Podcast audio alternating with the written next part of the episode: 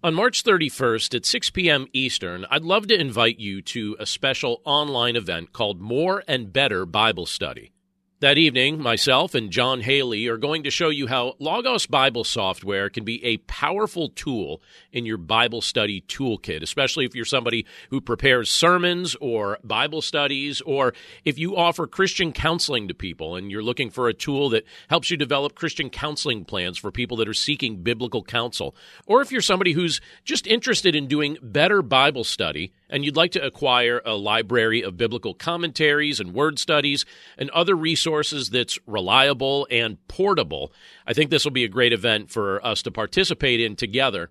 And again, I'd love to invite you to come and, and be part of that that evening. So again, that's March 31st from 6 to 7 p.m. Eastern Time. The event is free. And if you'd like to sign up, just go to desirejesus.com and you'll see the link right there on the homepage. Looking forward to seeing you for this event, More and Better Bible Study on March 31st.